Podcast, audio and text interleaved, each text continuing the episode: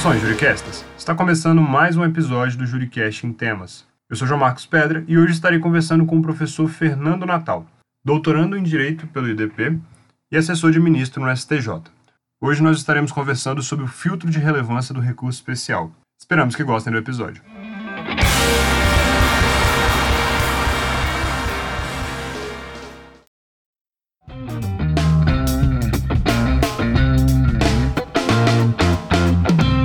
Professor Fernando Natal, gostaria de te dar boas-vindas ao Juricast, sua primeira vinda aqui, mas já esteve no nosso evento presencial que a gente teve alguns meses atrás lá no IDP, junto com a Atlética Suprema. Então, antes da gente começar, para quem não esteve presente no, seu, no nosso evento, não conhecendo um pouquinho do, do professor Fernando, conta para o nosso público quem é Fernando Natal, de onde é que surgiu a paixão dele pelo direito e o que, que ele faz atualmente, quais são as linhas de pesquisa, enfim. Perfeito, meu caro. Bem, então vou começar desde, é, do início, né? Vou começar como surgiu a paixão pelo direito. É, a gente sempre tem como modelo os nossos pais, né? E a gente repete durante a nossa aprendizagem na vida é, algumas rotinas e alguns, algumas características dos nossos pais. Então, a paixão do direito veio exatamente observando meu pai.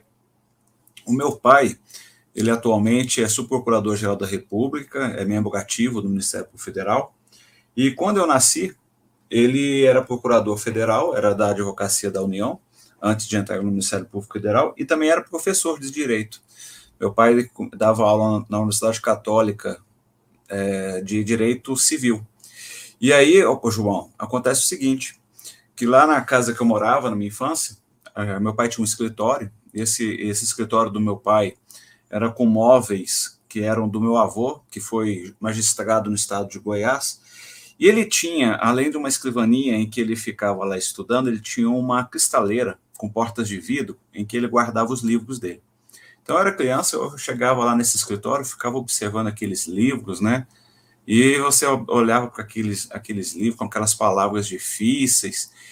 E meu pai todo dia saía de casa para dar aula na Católica é, com os, o Código Civil. E o Código Civil era da Saraiva, era um de capa preta, e ele era um, ele era um código mais grosso que uma Bíblia. Eu falava assim, meu Deus, meu pai consegue entender o que está escrito ali e ensinar os outros eh, sobre aquilo. A pessoa tem que ser muito inteligente. Aí eu abri o Código Civil, li o Código Civil e não, e não consigo entender nada. Aí eu falei, não, um dia eu vou entender isso. Então a, paixão pelo direito começou assim, na infância, tendo meu pai como professor e membro do MP como modelo. Maravilha. E depois daí, como é que foi sua trajetória até os dias atuais? Por onde é que você passou? Quais foram as, os cargos, uh, os títulos acadêmicos, que eu acho que também é muito importante? É, aí depois que essa paixão foi desperta, né? É, eu ingressei na Universidade de Brasília, fiz o curso de Direito na Universidade de Brasília, fui inclusive professor do, fui aluno do professor Jorge Amauri, que recentemente faleceu, né, e tem nossas homenagens sempre lembrado lá na Associação Brasileira de Processo Civil. Depois que eu me graduei em Direito, fiz a especialização, e esse, esse livro mesmo. Então, eu tenho, eu tenho um artigo, quem, inclusive, nesse livro. Nesse Para quem está tá ouvindo o nosso episódio não está vendo a, é, o vídeo, a gente tá, tava mostrando aqui meu livro de cabeceira, que é Atualidades no Processo Civil, que é um livro da BPC, salvo engano, né? Em Isso. homenagem ao professor, do, do, professor Jorge Amauri, que, enfim, grande nome do direito brasiliense, direito processual civil, então fica aqui também as homenagens a ele, que espero algum dia fazer um episódio sobre isso, talvez em breve. Ah, isso vai ter muito, vai ter muito a, a, a contribuir com esse episódio, porque tem muita gente, tem muita história interessante e boa do professor Mauri. E eu tive essa graça, né, de ter sido aluno dele de, de processo civil na UNB. E depois, então, que eu, que eu graduei em Direito, eu fiz especialização em processo civil. Depois da especialização em processo civil, eu fiz mestrado é, em Direito Constitucional, porém, na linha de pesquisa é, da ordem do, do CPC na ordem constitucional, falando sobre controle difuso no recurso especial pelo STJ. E atualmente eu estou terminando o doutorado eu já estou é, terminando aqui a elaboração da minha tese de da minha tese de doutorado, que é sobre exatamente a questão da relevância no direito federal no recurso especial. Então, assim, acho que eu acertei o time. Eu peguei exatamente o período que a gente vai ter.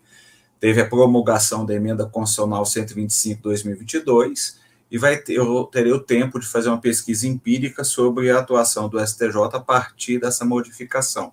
Então, isso vai ser muito interessante para o livro, sair um pouquinho apenas do aspecto dogmático e também para o, o aspecto laboratorial da tese. Então, achei bem interessante, fiquei bem feliz com esse, esse, sincronismo da escolha do meu tema, da tese de doutorado, com tudo que aconteceu e com tudo ainda que pode acontecer até a minha defesa de tese.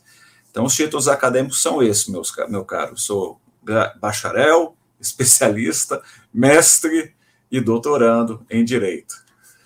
Depois que terminar o doutorado, ainda vou fazer um pós-doutorado. Só que o pós-doutorado eu quero sair do Brasil para ter um pouco da, da visão do direito comparado.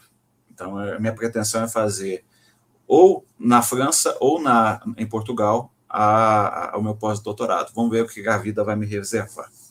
Maravilha. Do jeito que, a, que ela está trilhando, com certeza bons frutos. Mas, professor, antes de começar aqui o episódio, quem é nosso ouvinte assíduo já sabe que a gente tem um, uma tradição que é sempre pedir uma sugestão de livro, uma sugestão de bebida e uma sugestão de música. Então, a gente gostaria de saber é, quais são as suas três sugestões para esse episódio. Bem, então vamos lá. Vamos começar pelo mais agradável de todos, que é a música, porque eu gosto muito de ouvir música e curto bastante. Só que as pessoas que me conhecem falam que eu estou preso na década de 90 e na preso na década de 2000. Então, a música, uma banda que eu gostava de ouvir demais quando é, eu estava na faculdade, que é o Van Halen Jump. Pronto. Então, a música Van Halen Jump. jump,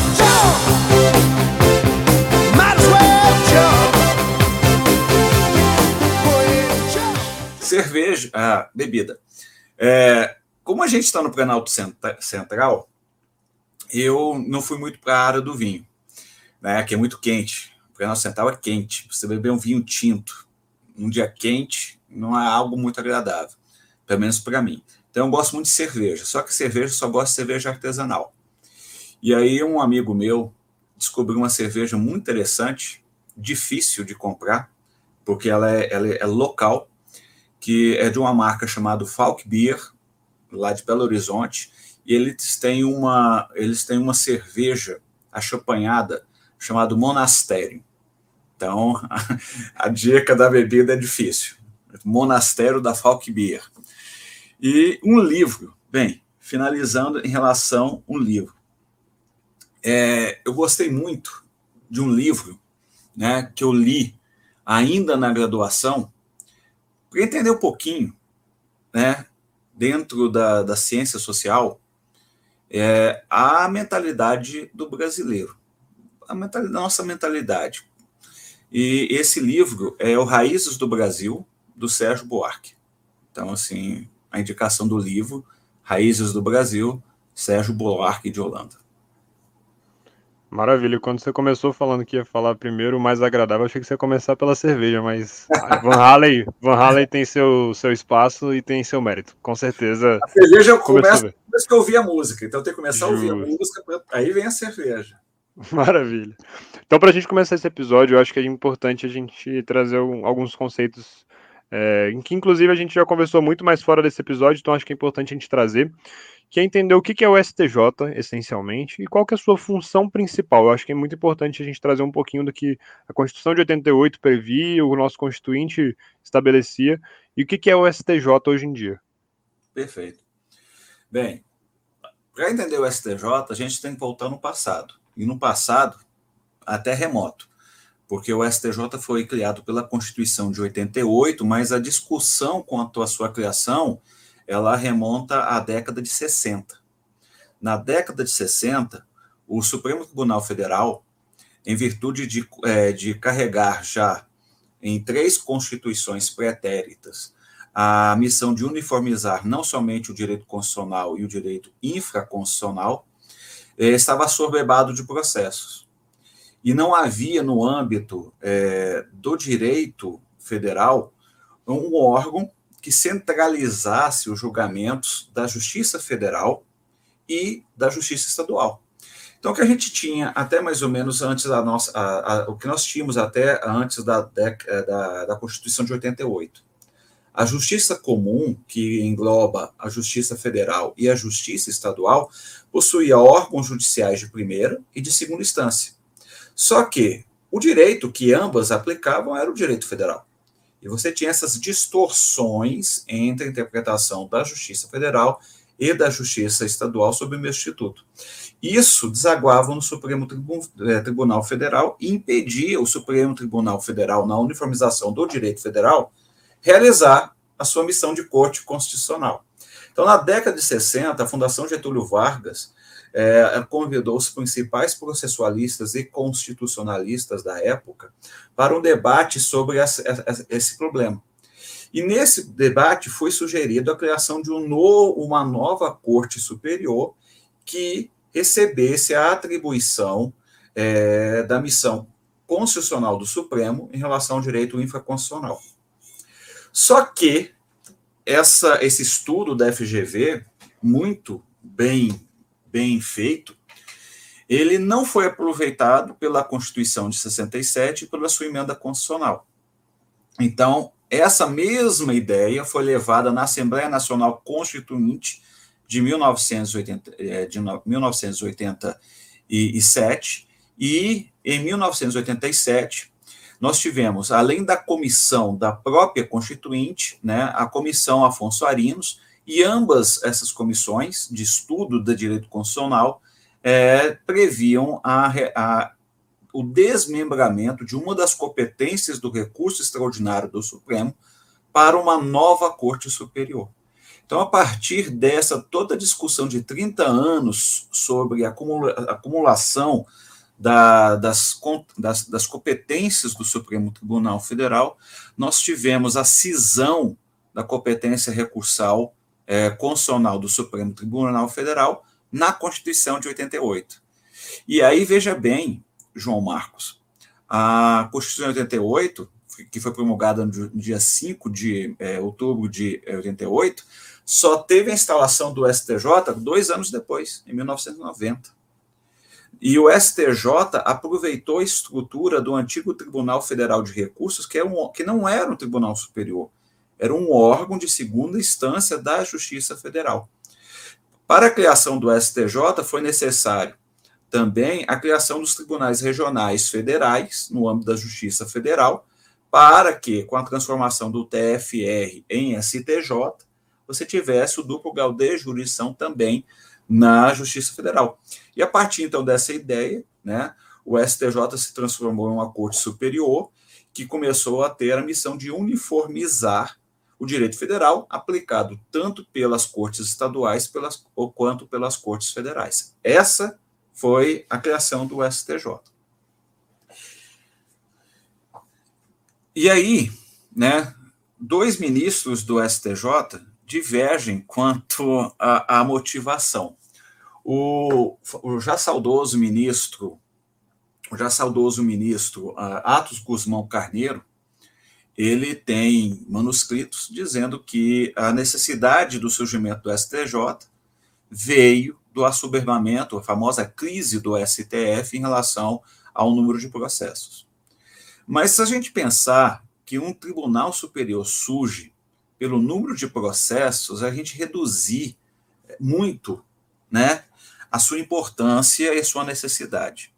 Nesse ponto, eu concordo com o ministro Veloso, que participou dos debates da criação é, do STJ e foi ministro do STJ, de que a, a criação do STJ veio para alargar o acesso à justiça superior, deixando o Brasil de ter apenas uma corte de uniformização, passando a ter duas cortes, complementando a uniformização tanto do direito federal quanto do direito constitucional, comissão constitucional distinta. Então, eu prefiro né, a versão do, é, do ministro Veloso, em relação à criação do STJ.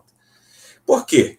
Porque se a gente for parar para pensar hoje, né, a crise de processos é infinitamente maior do que aquela que foi vivenciada até a década de 80 no Brasil.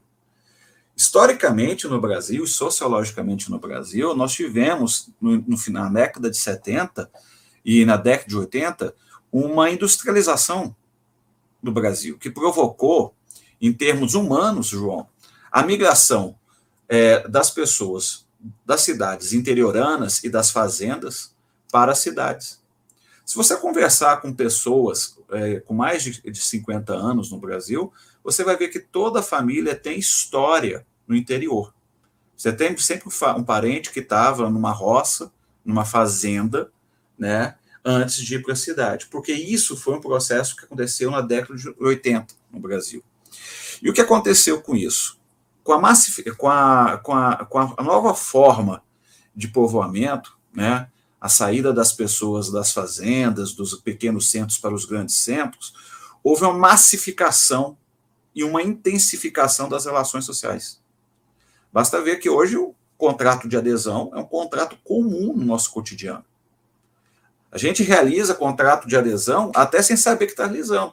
Quando alguém pega um ônibus, pega um metrô, fez o contrato de, adesão de transporte de serviço público e nem sabe que realizou a contratação do serviço público. Né? De tão já banalizado que é o contrato de adesão na massificação da, da, da vida atual.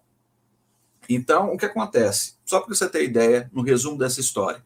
Se o número de processos fosse justificar a criação de novos tribunais, o STJ estava fazendo hoje uma pesquisa, né? até porque eu estou fazendo um artigo também que eu quero publicar sobre a relevância, já que está todo mundo publicando, eu tenho que publicar alguma coisa. Né? O STJ, para você ter ideia, julgou, segundo o boletim, o, o último boletim estatístico processual do ano de 2021, julgou 480, é, julgou 480 mil processos, tendo uma distribuição hoje né, superior a 500 mil processos por ano. Então, veja bem, só essa, esse número do STJ, que era impensável na época da, da sua criação, já sugeriria, por esse motivo, a criação de novos dois, três STJ. Então, o número de processos não pode ser motivação para a criação de tribunal. O acesso à justiça é que deve ser o objeto né, de motivação da criação dos tribunais. Então, o STJ ele vem com essa história, né? E essa história do STJ, ela foi mal contada na Constituição de 88. Por quê? A Constituição de 88 trouxe uma missão institucional para o STJ. Está escrito lá no artigo 105, na redação original, que compete ao STJ a uniformização do direito federal. Só que o instrumento processual que nós tínhamos na época de vigência da Constituição de 88 era o Código de 73. O Código de 73 ele era um código estreta, é, extremamente litigioso ele fomentava o ajuizamento de ações. E a gente não pode confundir acesso à justiça com massificação de ajuizamento de ações. São coisas distintas. Então o STJ, ele não teve instrumentos aptos no regime anterior processual para cumprir a sua missão de uniformização. O STJ ante a regência do Código 73, que não tinha um sistema de objetivação de causas, como nós temos hoje no CPC de 2015, pelo microsistema das demandas repetitivas, a famosa teoria brasileira dos precedentes, o STJ se transformou, desde a sua criação, em um TJ. O nome do STJ deveria ser TJ, um grande tribunal de justiça. Por quê? Porque ficava revisando decisões individuais em processos individuais. E você não cumpre uniformização quando você produz um precedente persuasivo, cuja observância não é obrigatória, e resolve coisas pontuais nas relações sociais.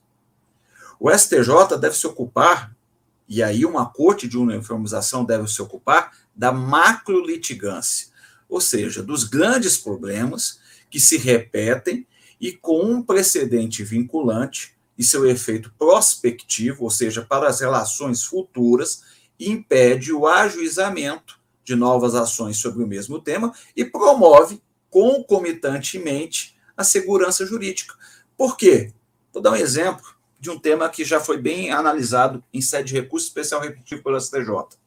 Comissões de corretagem em contratos de aquisição de moradia, de imóveis. Né?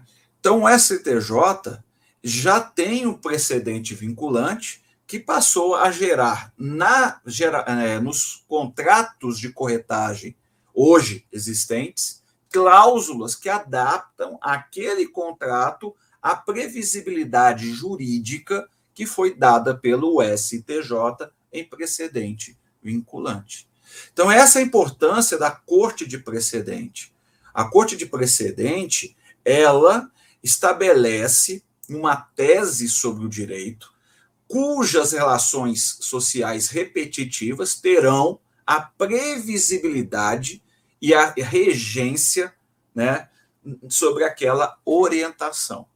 O precedente hoje, trazido, a teoria do precedente hoje trazida pela, pela, pelo Código Processo Civil 2015, ele complementa a ideia original do Constituinte, enquanto a transformação do STJ em corte de uniformização. Veja bem, João, a gente está falando hoje da relevância de uma emenda constitucional 125/2022, que vem dar, vem realizar a concretização da promessa do, legisla, do constituinte originário que sempre quis que o STJ não fosse uma corte de revisão, mas uma corte de uniformização, uma corte de precedente. Isso quem está dizendo sou eu. É, isso quem está dizendo é o próprio texto da Constituição. Eu sei que o operador do direito, João, é apaixonado e idealista em relação àquilo que pensa.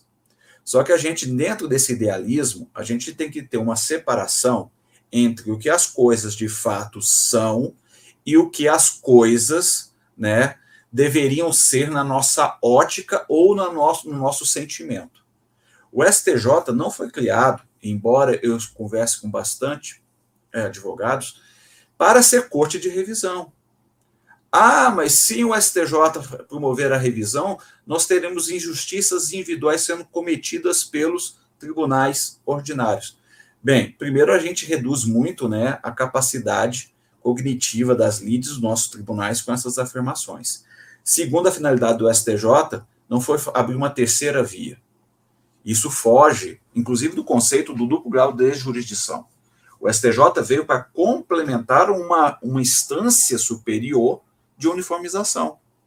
O Supremo, desde a emenda constitucional 45 de 2004, que trouxe para o texto da Constituição, ainda na regência do Código 73, a figura da súmula vinculante e da repercussão geral, que são instrumentos do microsistema de demandas repetitivas, hoje previsto no artigo 926 do CPC, trouxe os instrumentos necessários para o Supremo realizar desde logo a sua missão de corte de uniformização do direito constitucional. Então veja bem, o STJ ele ficou capenga. O Supremo, que possui a, sua, a mesma missão constitucional dentro do próprio texto constitucional, tinha os instrumentos necessários para se transformar de fato em uma corte de precedentes no âmbito do direito constitucional. O STJ não tinha os instrumentos necessários para realizar a sua transformação no âmbito do direito infraconstitucional. E aí, João, a gente ficou acostumado com a ideia de que o STJ era um TJão durante o quê? Durante 30 anos. E essa ideia pegou. Os advogados acreditam que o STJ está lá para revisar os tribunais de justiça e os tribunais regionais federais.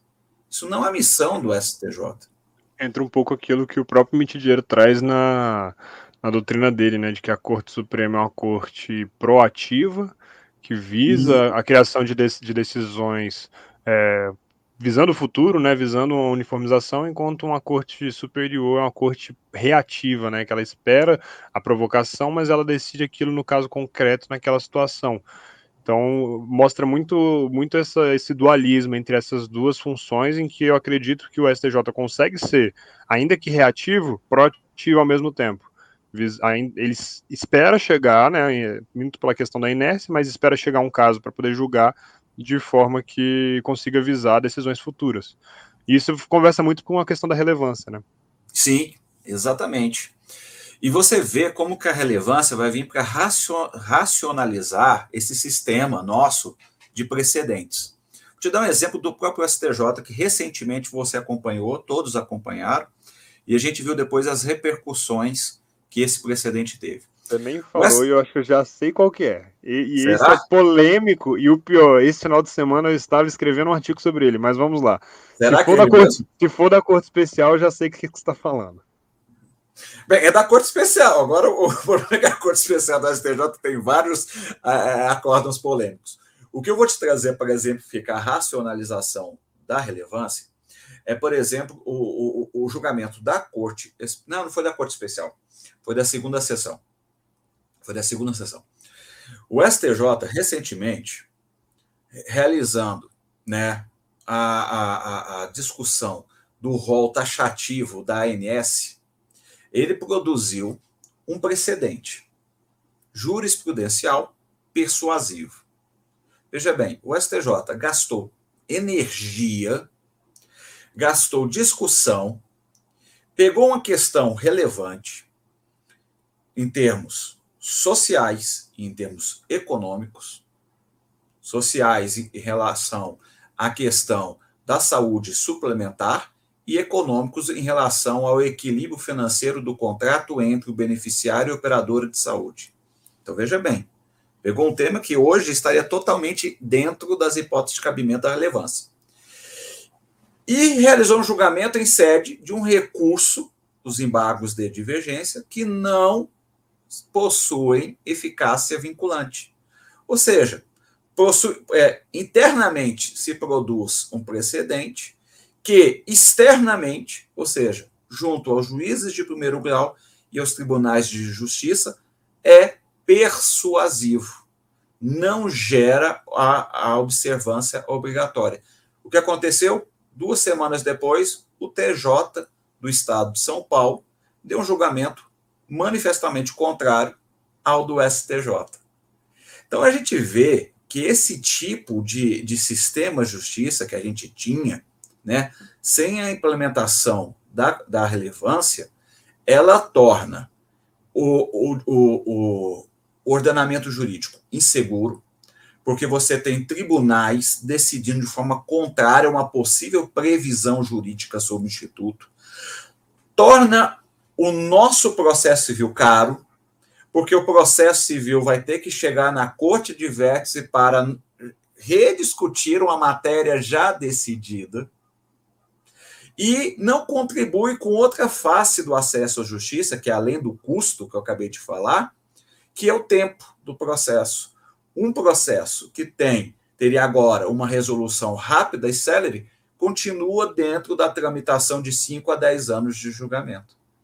Então, isso é uma distorção que a gente tinha no, outro, no, no, no sistema sem relevância.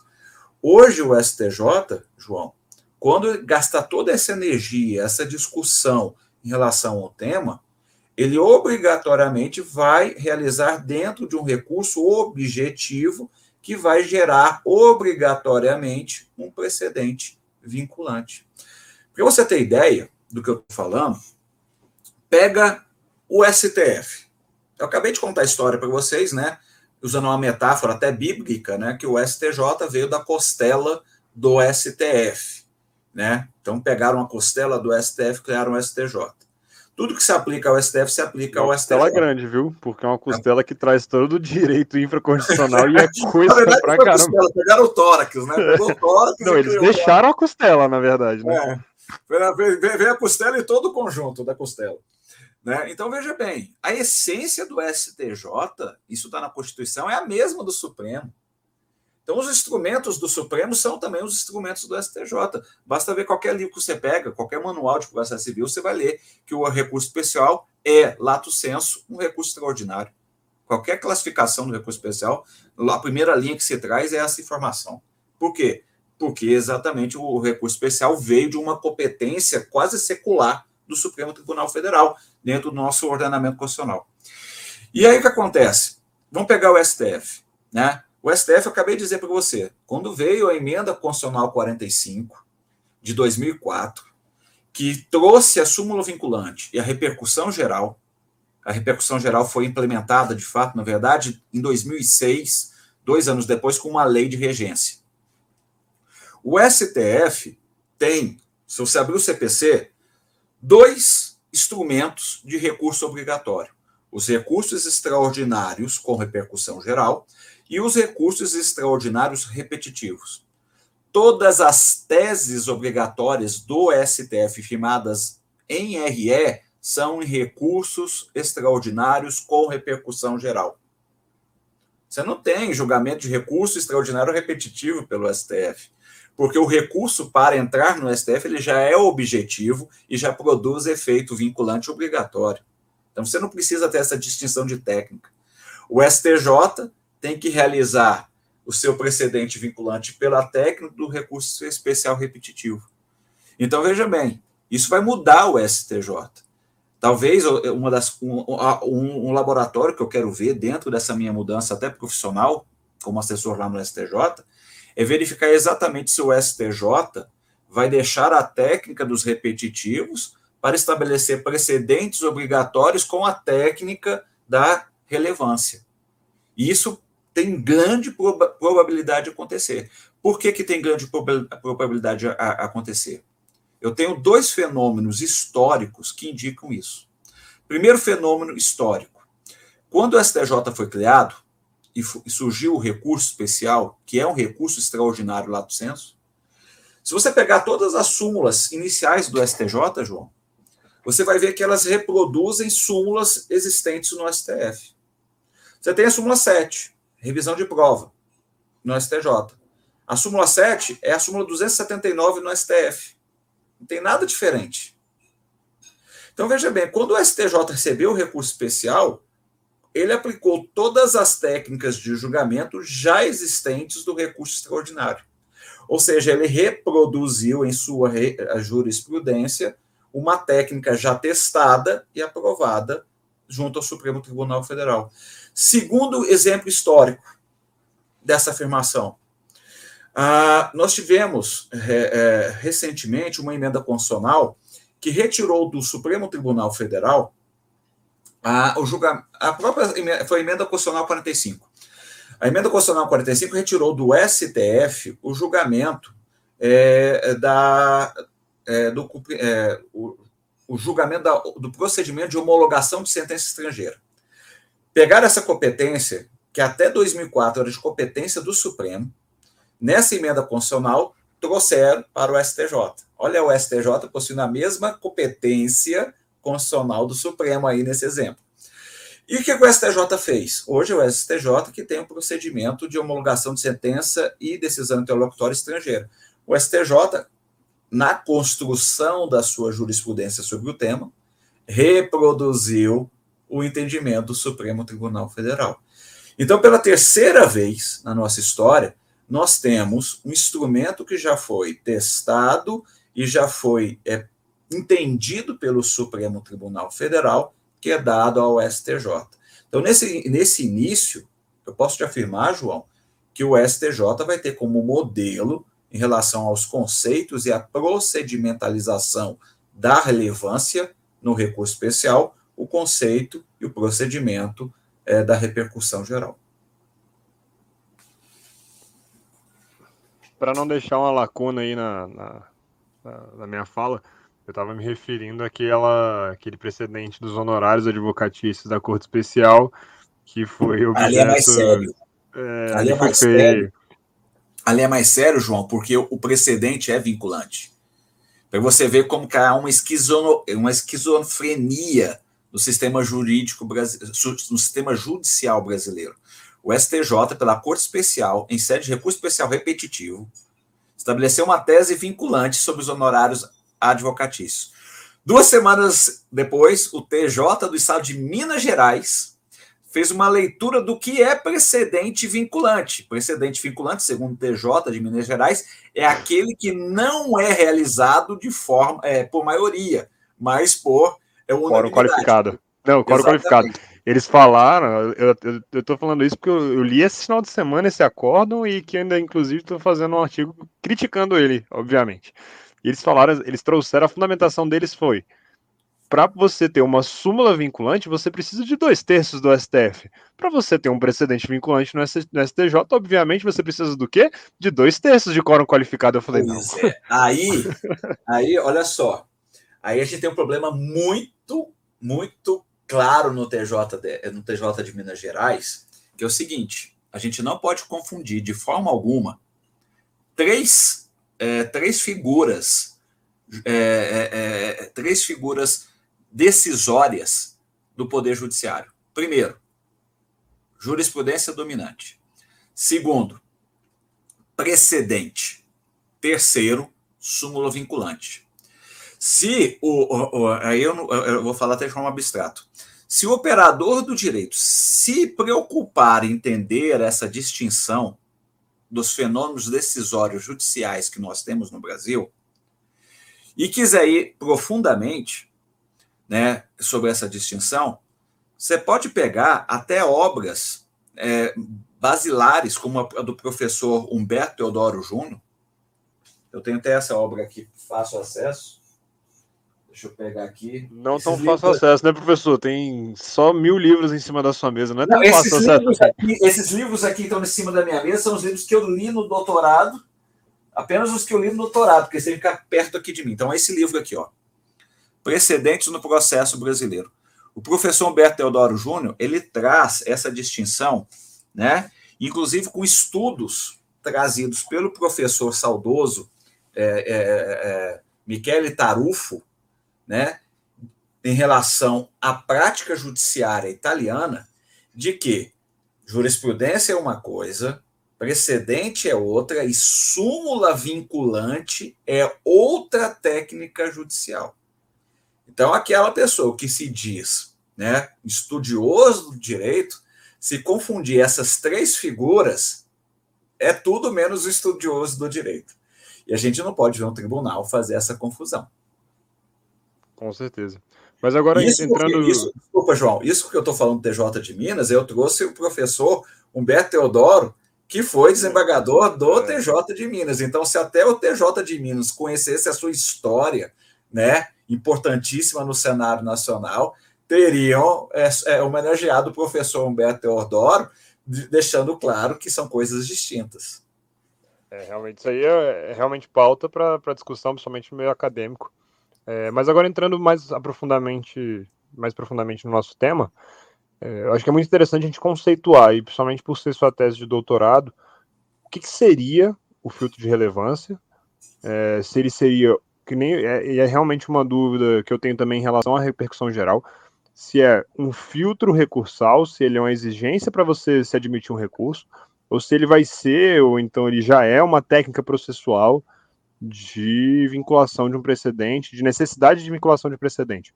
Eu acho que é muito importante isso, e quais são os elementos essenciais para se demonstrar essa relevância, para poder conseguir passar por esse filtro. Aí, a emenda constitucional 125/2022 ela contribuiu com o problema. Por quê? Eu acabei de falar para você que a relevância não é nova. Ela é a mesma ideia da repercussão geral que já tem quase que quase que 20 anos no Brasil. 2004 para 2022, quase 20 anos. O que, que aconteceu? O, o STF, no âmbito do direito federal, tem a relevância. O Tribunal Superior do Trabalho, no âmbito da Justiça do Trabalho, enquanto ramo da Justiça Especial brasileira, tem o recurso de, no recurso de revista a transcendência. Então a relevância não é novo, não é nova. Ela tem nomes diferentes em tribunais superiores diferentes. Só isso. Se você pegar a repercussão geral, você vai ver que a, a, a, a procedimentalização da demonstração, da votação e das hipóteses de cabimento da relevância tem uma lei ordinária. A mesma coisa acontece com a transcendência. Está lá escrito no artigo 967-A da CLT, lei ordinária. O que, que o, Constitu... É, o, o, o Congresso fez em relação à relevância? colocou procedimentalização e hipótese de cabimento não na lei ordinária, mas na, na própria emenda constitucional. Olha que problema que aconteceu. Primeiro, se você ler a lei da relevância, a, a lei da repercussão, você vai ver que ela trabalha dentro da, da lei da relevância, a, a lei da repercussão e a lei da transcendência, você vai ver que ambas as leis que retratam o mesmo instituto em cortes superiores distintas trabalha nas hipóteses de cabimento com cláusulas gerais. O que são cláusulas gerais? São, né, são é, conceitos jurídicos que se adaptam à realidade atual e social de uma comunidade. Então, o que a gente entende hoje como é, é, é reper, é, de repercussão política, pode ser que não a gente não entenda isso daqui 20 anos. Então, a cláusula geral ela tem, ela tem uma, um, um benefício muito grande, que, é, é, que é, é deixar a letra da lei sempre flexível e atual ao seu contexto político, social e econômico. Então, o STJ, o STF e o TST, quando vai realizar a transcendência e a repercussão, ele analisa se a questão jurídica trazida possui repercussão política, social e econômica. Então, ele tem essa, essa abertura, essa elasticidade, dada pela lei ordinária, que, pelo processo legislativo, pode ser com muito mais é, é, facilidade e com muito menos energia do parlamento reformada. Então, a qualquer momento, a gente pode ter uma reforma na lei da repercussão ou na lei da transcendência, acrescentando um novo conceito, sem maiores debates é, é na, na arena política. Veio a emenda constitucional 125.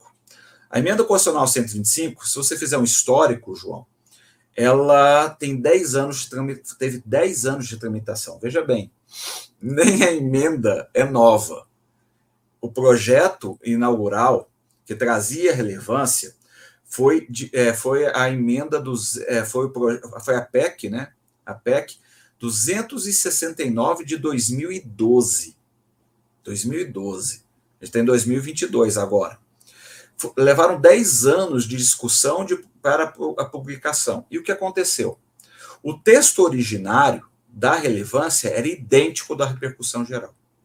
Era idêntico não tinha as hipóteses de cabimento no texto da Constituição, não tinha procedimentalização e quórum no texto da Constituição. A lei ordinária é o ambiente deliberativo para isso. Isso é claro. Aí, quando essa, essa, essa, essa PEC foi aprovada pela Câmara dos Deputados em dois turnos, no final de 2017, ela foi remetida para o Senado. No Senado Federal, né, no nosso sistema bicameral, ela, ela teve a apresentação de três emendas. E essa redação atual, ela está contida na emenda terceira, que foi apresentada pelo senador Edson Lobão. É, eu li todos os documentos, que eu estou fazendo essa pesquisa, né, em relação à emenda. A emenda tem uma, just, uma exposição de motivos de uma página e meia para o acréscimo dessas hipóteses de cabimento no texto constitucional. Ou seja, não falou nada. Foi uma vontade política, cujos reais motivos a gente não sabe, porque não ali estão, não estão transcritos no texto da Constituição. E aí vem os impropérios. Né? Primeiro, você não pode colocar hipótese de é, cabimento dentro da Constituição, porque a alteração, seja para aumentar ou para adequar aquela hipótese de, de, aquela hipótese de cabimento dentro da realidade judicial vai ter que vir por outra emenda constitucional. Então veja bem, grande problema. Se a gente for rediscutir as hipóteses de cabimento da relevância, a gente vai ter que fazer um desgaste político para uma emenda constitucional. Então, olha só, a encrenca já começa aí. Segundo, vamos falar da encrenca exatamente nesse cenário. Na relevância na transcendência está lá, aspecto econômico. Então, um aspecto econômico pode justificar uma, uma tese objetiva. Perfeito. Como é que é o aspecto econômico foi tratado, João, na emenda condicional? Está lá escrito no, no inciso terceiro do artigo 105, parágrafo terceiro, inciso terceiro. É, inciso primeiro, desculpa. 500 salários mínimos. Então, veja bem, traduziram a relevância econômica numa quantificação taxativa fechada em salários mínimos. Problema. Atualização desse valor. Como é que você realiza? Você não realiza atualização pela lei. Vai ter que vir outro emenda constitucional falar que o valor deve ser atualizado. Segundo, então, é, relevância econômica é a causa que sobeja 500 salários mínimos. Perfeito. Isso que eu até te perguntar sobre essa questão dos 500 salários mínimos, eu acho até interessante a gente aprofundar um pouco nesse ponto. E a gente falou bastante sobre acesso à justiça mais cedo. Falar sobre que as causas que tem, que né, o valor da causa é de 500 salários mínimos ou mais, é, e tem a sua relevância presumida, ao meu ver, existe um certo elitismo dos processos, né? Aquelas causas que às vezes têm um valor de causa pequeno, mas tangem sobre um contexto social, um contexto econômico realmente mais relevante, não vão ter a, a relevância presumida no caso, né? Exatamente. Um, um, uma seara, né, que foi excluída disso é o direito tributário. Então, imagina no direito tributário, quando você vai questionar, por exemplo, uma alíquota de um, de um, de um tributo, se ela, por exemplo, gera o confisco ou não, e aquela alíquota, no caso concreto, ela dá um valor inferior aos 500 salários mínimos. Ela é importantíssima. Vai se discutir, dentro do sistema tributário nacional, a, a fixação né, do fato gerador ou da alíquota. Só que, no aspecto econômico, ela não tem relevância presumida. Então, você veja bem, para mim, o legislador, né, usando outra metáfora popular, deu um tiro no pé. Olha o erro legislativo que, que cometeram nessa emenda constitucional. Sem contar que gerou agora uma estratégia um pouco diferente até para processo, né? Por exemplo, já avisando que vai chegar no STJ, aí, às vezes aí, vale a pena você já colocar mais 500 salários mínimos como valor de causa, por exemplo. Pois é, aí nós vamos para dois problemas. Primeiro, é, o STJ, quando, quando o legislador retira do STJ a construção né, do seu temário sobre é, relevância econômica, simplificando essa relevância econômica a 500 salários mínimos, o que acontece?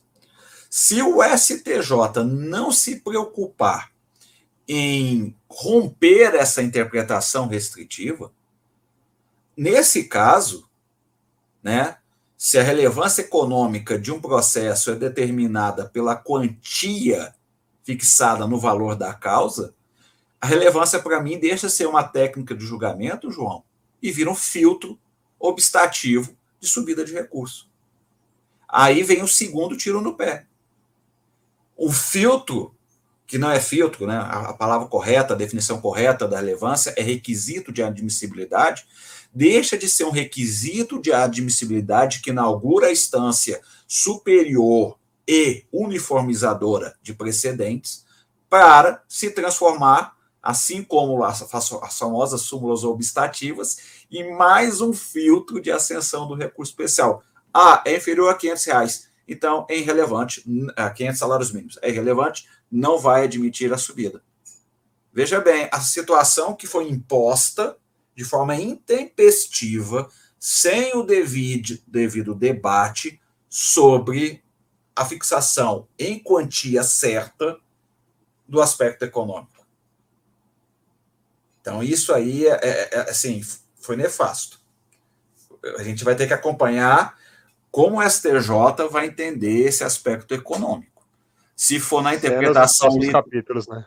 Sim, se for uma interpretação literal, né, porque tem gente que defende interpretação literal, né? A interpretação literal, para mim, no aspecto econômico, a relevância se tornou filtro obstativo. Não se tornou técnica de julgamento de precedente vinculante, não é um, re, requisito de admissibilidade. Virou Vai ser utilizada igual a súmula 7. É, virou súmula 7, basicamente. Não, maravilha. E, além disso, né, a gente tem uma questão econômica, político e social. Essas outras duas, ao seu ver, elas fogem muito do que, que, do que isso é para o recurso, é, para repercussão geral ou não? Elas são as mesmas coisas? São as mesmas coisas, mas com os mesmos problemas. Aí a gente falou agora, você trouxe para mim o aspecto político. Se você pegar a emenda constitucional, você vai ver que no aspecto político, nós temos uma redução do que é o aspecto político.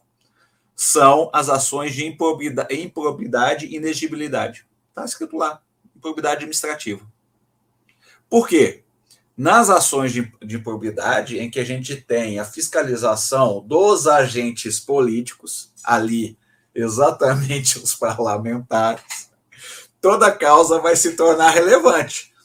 Mas se não for tema, se não for pertinente a temática da improbidade administrativa, será que tem também relevância política? Será que houve uma, um, já uma conceituação, uma definição taxativa pela emenda do que é aspecto político? Ou seja, assim como o aspecto econômico se define pela quantia certa de 500 salários mínimos, o aspecto político se define apenas nas questões de improbidade administrativa. Você está vendo a impropriedade da, da técnica legislativa quanto às hipóteses de cabimento que foi realizada? Não, isso aí sem dúvida. É, e agora, enfim, partindo, que a gente falou, é, temos efeitos reativos e efeitos proativos. Agora, na sua concepção, professor, é, com o cenário atual, tirando essa parte que, enfim, vai depender de uma interpretação do STJ, qual que é a sua perspectiva pro, pro filtro de relevância nos casos de repercussão geral? Você vê com bons olhos, maus olhos, realmente um quadro agora mãe de Ná para você dizer, prever o futuro aí agora. Eu vejo com bons olhos. E vou dar exemplos para você. Primeiro, eu acho que nesse começo o STJ vai ter uma séria dificuldade porque, embora ele tenha batalhado para que uh, o, seu, o, seu, o seu instrumento, enquanto corte de precedente, fosse complementado, tal qual o STF, essa complementação veio torta. Acabei de falar da impropriedade da técnica legislativa, que trouxe no texto constitucional parâmetros que deveriam ser estabelecidos na lei ordinária. O STJ ele primeiro vai ter que construir uma técnica em relação à interpretação daquelas hipóteses de cabimento. Então, ele vai gastar energia para, né, dentro da, da pequena janela de interpretação que lhe foi dada, porque que existe uma janela de interpretação que é, permite a superação ou a mutação interpretativa do que está escrito ali na, na emenda constitucional porque fala que aquelas hipóteses são, de, igual você disse, de relevância presumida, que poderão ser afastadas pelo colo de dois terços. Então, o que acontece? Não é porque está ali com uma ação de probidade que é uma questão de relevância. Essa questão de relevância poderá ser afastada pelo quórum qualificado. Da mesma forma que esse quórum qualificado poderá dar elasticidade à interpretação das hipóteses de cabimento. Então, o STJ primeiro vai ter que gastar energia na consolidação da relevância para dizer se a interpretação é sistêmica ou se a interpretação é literal. E se for sistêmica, ele vai ter que se utilizar até a, a promulgação da lei ordinária do regimento interno. Lembrando que aí a gente tem um professor que tem uma obra maravilhosa sobre regimento interno como fonte processual, que é o professor Paulo Mendes, de que o regimento interno, nos termos do artigo 96 da Constituição, ele é fonte de processo. Então, o STJ ele vai ter que gastar procedimentalização até a lei ordinária no seu regimento. E outra fonte, e outra fonte atual do processo civil é a jurisprudência. E aí o STJ, na, no entendimento jurisprudencial, vai ter que dar a sua palavra sobre o que é o aspecto econômico, o que é o aspecto político, o que é o aspecto social, construindo assim o seu, o seu temário em relação a esses critérios, essas cláusulas gerais, que irão né, dar vazão à entrada da relevância. Então, o primeiro cenário, João, é esse. O STJ vai ter que ter uma energia que o STF não teve e que o, o TST não teve. E aí eu, eu, queria saber, é, é uma curiosidade minha, né? Por que, que o STJ sofreu essa sanção e o TST e o STF não? Né? Na exposição de motivos da emenda que eu li, você não tem a exposição das ideias da necessidade da inserção no texto constitucional desses parâmetros. Então, o STJ primeiro vai gastar esse tempo. Segundo, quando o STJ superar esse obstáculo, aí o STJ ele vai começar a utilizar dessa técnica objetiva de julgamento de recurso, com efeito prospectivo, tal qual o Supremo a utiliza. Ele vai construir um temário admitindo na admissibilidade dos recursos especiais aquelas questões que ele julga né, preencher as, a, a, importância da, da relevância, e depois realizar o julgamento de mérito, estabelecendo um precedente vinculante. E aí, com isso, vai acontecer o seguinte, João. Primeiro, quem acompanha o STJ já há algum tempo, percebe que o STJ tem uma, um certo, uma certa mania. Como seu precedente no RESP, que não é repetitivo, não produz efeito vinculante e, e somente poderá, no máximo, ser com a pluralidade de idênticas decisões, conceituado como jurisprudência dominante, ele pega, né, quando vê que as turmas estão tendo um, um, uma divergência, eles afetam um recurso. Tem a afetação regimental. Então, o recurso sai da turma, vai para a sessão, que uniformiza as, as turmas e realiza, em, em um julgamento de precedente persuasivo, ou seja, é mais uma argumentação jurídica, a resolução daquele caso. O STJ gasta tempo nesse debate. O STJ vai deixar de realizar a afetação regimental. Por quê?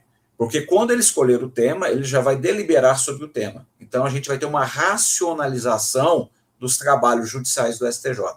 Segundo, se o STJ agora é de fato um tribunal de precedente, que tudo que ele julga tem efeito obrigatório, nós teremos uma segunda consequência positiva, João Marcos.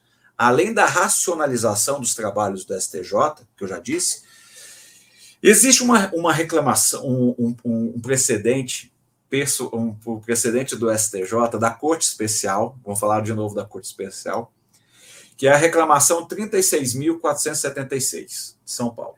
O que, que essa reclamação diz? Ela diz que não é possível a reclamação para o STJ quando há desrespeito a precedente repetitivo. O STJ, como vai ter uma diminuição do número de processos, ele vai franquear a possibilidade de que a reclamação, tal qual o Supremo Tribunal Federal há muito tempo já fixou entendimento, é sim o instrumento escolhido dentro da teoria dos precedentes para que o tribunal prolator do precedente vinculante realize a sua fiscalização. Então, aspecto, outro aspecto positivo é que o STJ vai obrigatoriamente ter que rever a construção da reclamação que ele fez no julgamento da reclamação 36.476 de São Paulo pela Corte Especial. Então, o STJ vai, meu, no meu ponto de vista, vai, vai corrigir esse impropério e vai passar a ter a viabilidade da reclamação para quando um precedente vinculante seu for desrespeitado pelo tribunal. Exemplo, aquele precedente seu lá do TJ de Minas, dos honorários. Então, veja bem, o TJ de Minas julgou mal, julgou mal, desrespeitou o precedente vinculante do STJ. Reclamação direto para o STJ, e o STJ corrige, né, e com isso ele preserva a sua uniformização. Como agora ele é só uma corte objetiva, não é uma corte mais de leads individuais, ele vai ter tempo e a possibilidade de rever esse posicionamento e trazer para si essa competência. Como o Supremo, aí vou falar novamente, o seu irmão, né, seu irmão mais velho, o Supremo, faz. Nós temos vários casos de reclamação no Supremo que o Supremo não somente conhece do uso da reclamação nesses casos, como julga a própria causa aplicando na causa o precedente vinculante desrespeitado. o STJ vai ter que seguir o mesmo trilho. Então, eu só vejo aspectos positivos na relevância. Eu sou um otimista. Maravilha, e aproveitando a pilha de livros aí atrás, uma, uma das coisas que a gente gosta muito assim de, de pedir sugestão para os nossos convidados é sugestões culturais, indicações culturais, tanto de livro quanto filmes, mas esse tema, como eu sei que ele é muito é, realmente doutrinário, eu acho que vai ser mais livros mesmo, e ou podcasts também, além desse. É, quais seriam suas indicações, inclusive? Vamos lá, livros. Né? Vamos aproveitar um pouco é, é, o, a questão dos livros. Tem dois livros que eu tenho aqui, só que não estão aqui nessa pilha, tá na minha, na minha, na minha estante. O meu escritório, como que eu fiz aqui, João? A porta ela fica ali. Do lado da porta eu tenho uma estante dos meus livros. Aí eu tenho uma bancada em L, né? Uma para é, o computador, outra para estudos. E tem essa escrivaninha aqui que me auxilia de vez em quando. Eu, eu usei essa escrivaninha como estante. Os livros que eu fico pegando, tá tudo aqui. Os livros mais afastados ficam ali. Então, livro. É, eu, eu tenho dois livros que eu gosto, que são jurídicos e ao mesmo tempo não são jurídicos. Primeiro, no âmbito do Brasil, o livro é Os Onze. O STF, seus bastidores e suas crises. É um livro de um jornalista chamado Luiz Werber. Então é muito interessante. Você vai conhecer todas as intrigas é e os mesmo. bastidores do Supremo Tribunal Federal. E aí. Se um assessor de ministro do STJ tá falando que ele é bom, é porque ele é realmente bom, né? Exatamente. Eu já li e eu gosto. Eu gosto bastante. Ah, aí o outro que eu, que eu, que eu indico é, é, é, o seu similar, né? É o seu similar lá no, no na Suprema Corte Norte-Americana. Isso, os nove, exatamente. Então, assim, leitura de férias que eu indico. Os nove e os 11. Então, assim, vai ser ótimo. Os dois são meio Léo Dias do mundo jurídico, né? Isso, é, vamos sair um pouco desses livros. Eu não vou indicar para você o Manual de Recursos do Araquém. Eu não vou indicar esse livro. Ainda que né? seja excelente, não posso negar. Sim, é, é, um, é, é, é onde eu fujo. Horas, né? Mas é uma Bíblia desse tamanho aqui. Eu não vou falar para você ler isso aí num, num final de semana, que ninguém é, tem né, tá tão louco, a não ser que seja fazendo doutorado para fazer isso. Né? Então vamos pegar livros mais agradáveis. Esses dois não deixam de ser jurídicos e eles são de leitura agradável, interessante e instigante. Eu acho também interessante comentar, principalmente por esse momento agora que a gente discute muito sobre democracia, sobre é, manutenção da ordem constitucional. Um livro que me, me, interessou muito, que junto com o Luiz Weber, que escreveu os 11, o Felipe Recondo escreveu esse outro livro, que é o Tanques e Togas, que ele hum. traz a perspectiva do STF durante a época da ditadura militar. É sensacional e também é realmente uma leitura para férias também, não é, não é Araquém de Assis, não. no mesmo passo, tá? No mesmo passo, tem um livro bem interessante que eu li no doutorado, uma, é, que é, eu, eu não conhecia esse livro, mas ele é tipo o Léo Dias do direito constitucional, é, já que está falando desse tipo de leitura, né? Indicação. Até para a gente entender o que eu comecei no nosso podcast dizendo sobre a criação do STJ, isso está lá nesse livro. É um livro chamado 1988, Segredos da Constituinte. É de Luiz McLuff, um jornalista, inclusive, acho que é da Folha, eu acho. Isso eu não conhecia, então é eu vou até pesquisar. 1988, Segredos da Constituinte. Ele entrevistou todos os principais constituintes da nossa Constituição e todos os nossos constituintes, né, naquele, naquela conversa informal com uísque, com charuto, trouxe informações assim bombásticas de como a nossa Constituição, que a gente tenta dar né, aspectos e contornos jurídicos sérios, foi realizada. Aí você vai se assustar um pouco mais ainda sobre o ordenamento constitucional brasileiro, João. Nossa, não, isso aí agora, enfim, entrou na lista, pulou algum, passou algumas, algumas posições aqui. E ele, inclusive, agora, né, enquanto a gente está gravando, ele está em promoção na Amazon, ele está com 53% de desconto, ele está saindo a 46 reais. É muito então, bom esse livro. Eu vou, vou adquirir o meu aqui. E agora, para caminhar para o final do nosso episódio, professor, a gente tem as nossas alegações finais aqui e a gente queria saber quais são as, as alegações finais suas. Qual é aquela mensagem que você deixa para os nossos ouvintes? é, papo de coach, mas também pode ser realmente um papo mais tranquilo. É, fica, fica a seu critério. Bem, papo de coach.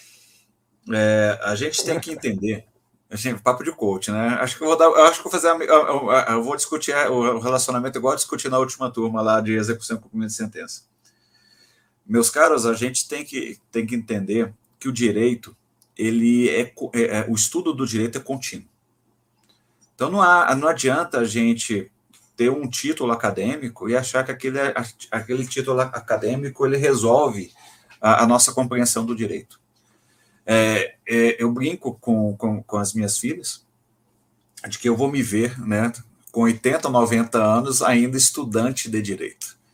Então, assim, permaneçam com o hábito do estudo e permaneçam com a instigação de sempre saber que você sempre pode aprender mais do que você tem como compreensão. Então, eu, me assusto. Por mais que eu já tenha escrito livros, por mais que eu tenha escrito artigos, quanto mais eu estudo, mais eu percebo que eu preciso estudar. Então, é um vício, é uma necessidade para aquela pessoa que quer se intitular de fato um operador do direito.